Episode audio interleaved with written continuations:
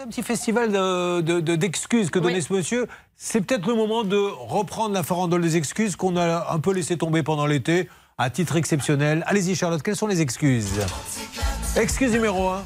Nous sommes qu'à Covid à la maison. Ah oui, bah ça, ça peut arriver. Excuse numéro 2. C'est pas fini. Je suis sur un dépannage. Je ne peux pas laisser les gens sans électricité. Bah évidemment, il a raison. Excuse numéro 3. Je suis en formation depuis hier jusqu'à demain. Refrain, pause musicale. Excuse numéro 4. Mon ouvrier m'a planté ce matin et a laissé une cliente de 78 ans sans courant. Ça peut arriver. Excuse numéro 5. C'est la dernière et peut-être euh, la meilleure. Mon collecteur a cassé ce matin. Décidément, c'est la poisse. Eh bien voilà. Donc où nous en sommes